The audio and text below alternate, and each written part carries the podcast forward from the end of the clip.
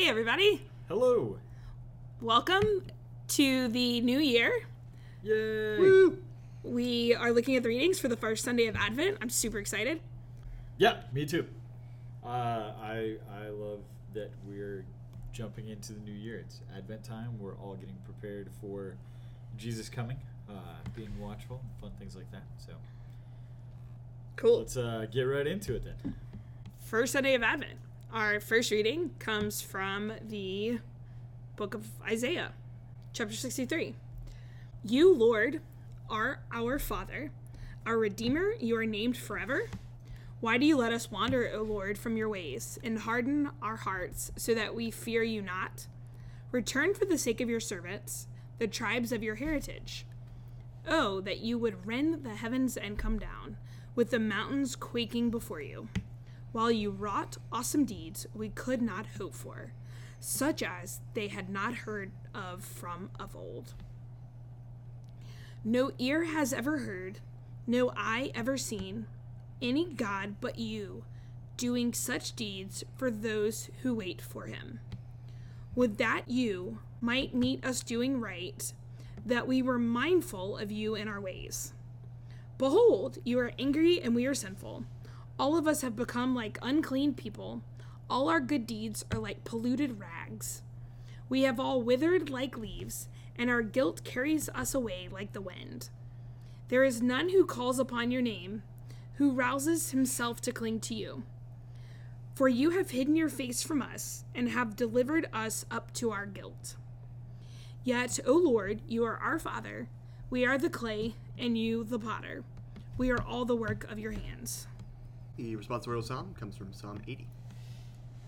Lord, make us turn to you. Let us see your face, and we shall be saved. O shepherd of Israel, hearken. From your throne upon the cherubim, shine forth. Rouse your power, and come to save us. Lord, make us turn to you. Let us see your face, and we shall be saved. Once again, O Lord of hosts, look down from heaven and see. Take care of this vine, and protect what your right hand has planted, the Son of Man, whom you yourself made strong. Lord, make us turn to you. Let us see your face, and we shall be saved. May your help be with the man of your right hand, with the Son of Man, whom you yourself made strong. Then we will no more withdraw from you. Give us new life, and we will call upon your name. Lord, make us turn to you. Let us see your face, and we shall be saved. All right, our second reading comes from 1 Corinthians chapter 1.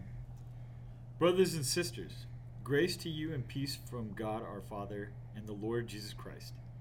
I give thanks to my God always on your account, for the grace of God bestowed on you in Christ Jesus, that in him you were enriched in every way, with all discourse and all knowledge, as the testimony to Christ was confirmed among you so that you are not lacking in any spiritual gift as you wait for the revelation of our Lord Jesus Christ. He will keep you firm to the end, irreproachable on the day of the Lord Jesus Christ. God is faithful, and by him you were called to the fellowship with his Son, Jesus Christ our Lord. And the gospel comes from Mark chapter 13. Jesus said to his disciples, Be watchful, be alert. You do not know when the time will come. It is like a man traveling abroad. He leaves home and places his servants in charge, each with his own work, and orders the gatekeeper to be on the watch. Watch, therefore. You do not know when the Lord of the house is coming, whether in the evening, or at midnight, or at cockcrow, or in the morning. May he not come suddenly and find you sleeping. What I say to you, I say to all watch. So we invite you to uh, take some time to reflect on these readings. If you want to read them yourself, you can go to the usccb.org uh, website to the daily readings that are up there and look for the November 29th, the first Sunday of Advent. Uh, and then to discuss with your family or friends.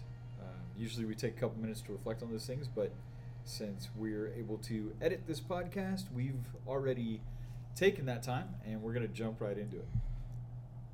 So I got to say, in looking at things, the first thing that stands out to me is that in the gospel, we have four verses and the word watch repeats itself multiple times. Uh, be watchful. Be alert. Uh, you don't know when the Lord is coming. Uh, and then it says uh, evening, midnight, cockcrow, or morning. And context. We, we, we talk so much about context in Scripture. So the context here is Jesus is, this is the end of Jesus foretelling what's about to happen t- with the destruction of the temple. And he says, watch, watch, watch. And I, I'd have to go back and look at what the Greek is, but I, I'm sure there's multiple words for what he's saying uh, to the disciples here with watch, like to, to see or to pay attention or be aware.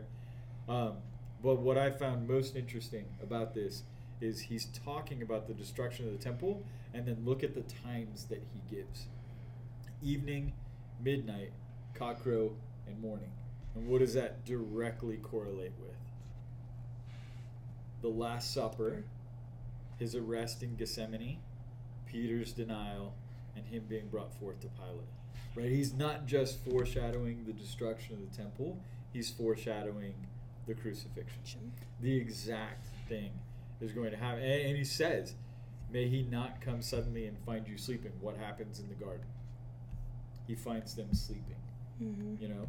And then he says, What what I say to you, I say to all, watch. And I think that watch, that last one, and again, I'd have to go back to look for the, the Greek, but my, my assumption would be that verb there is be aware, be constantly aware of what is going on, right? Going back to that, be alert that um, we know in the season of Advent what we're preparing for is Christ coming into the world, not just as baby Jesus, but the second time, right? So I wonder uh, how much of this is all just you.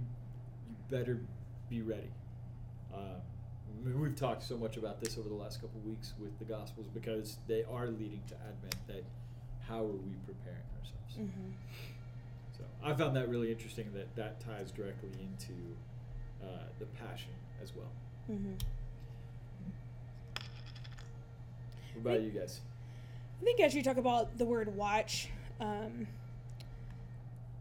I think it even more directly ties into being vigilant um, and how are we making preparation and, and keeping pre- preparation. Even like the last few weeks when we talked about um, the maidens having oil and being prepared for um, when the bridegroom arrived. Um, like how are we preparing ourselves? But how are we allowing ourselves to be formed? Like as in the first reading um, talks about we are the clay and you are the potter. We are all the work of your hands. Um, because if we're not open to being formed and being prepared then it's all kind of um, our preparation is all kind of in vain um, if we're not allowing ourselves to be open to what um, what is there. Yeah, I think that's a really um, important thing.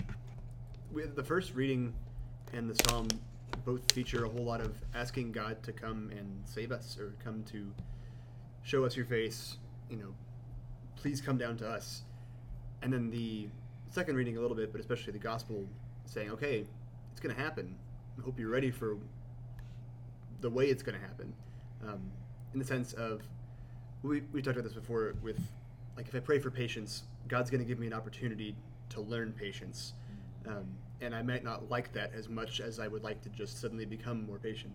Um, the same way we're praying for God to be with us, and it's not going to be exactly the way that we picture it. Um, and so if we're not watching, if we're not careful, we're, we might miss it altogether. We might see it and think that it's something else. So just being ready for the answer to whatever prayers we're making, um, I think that's a really important thing that's going on kind of within all these readings. If you go back to the beginning of Isaiah uh, chapter 63, there's it's beautiful imagery when we have the knowledge of the gospel. I'm sure for Isaiah in the time of the Israelites, it, it would have been very frightening. But there's this image of God, and God comes down and he's in white robes, but it looks like he's covered in wine. And in fact, that's the, the direct image. Is like you look like you've been in the wine press. And God says, No, I'm covered in the blood of your enemies. And I've done all of this for your salvation, which is where we have now this proclamation from Isaiah. And I think what's so interesting about that is that not only is God covered in the blood of the enemies, he says, I had to do this alone in order for you to understand what's happening. And then going back, looking at the, the gospel again, when does God come covered in blood alone in royal garments? The crucifixion, right? For salvation for all. And so it, it, it shows us like all of this ties together. And, and I think the beauty of what we have in the Catholic Church is the participation in the Last Supper and Christ's suffering at every single Mass. Um, and so it, it's really just it's all of it right like we we we start the podcast off by celebrating the new year but are we recognizing like this opportunity for all of us to renew our hearts and turn back to the lord and to be watchful and be prepared?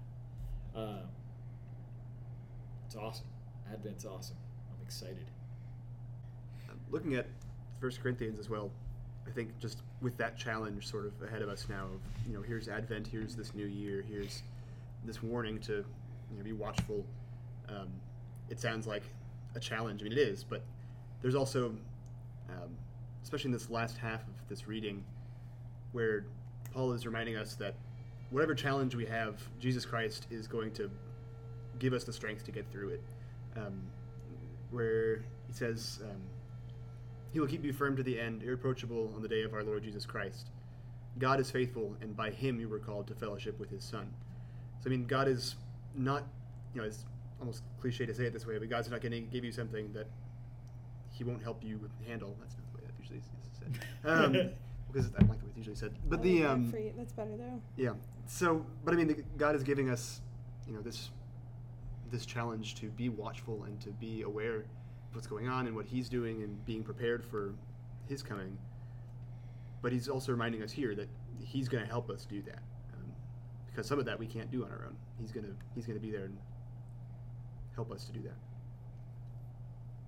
Yeah, I absolutely agree. God is faithful, and by Him, you were called to fellowship with His Son. It's not something that we've necessarily chosen, it's that God has chosen it for us, and that we get to participate in that. All right, well, we hope that that helps give you guys some insight into the readings that are coming up for the first Sunday of Advent.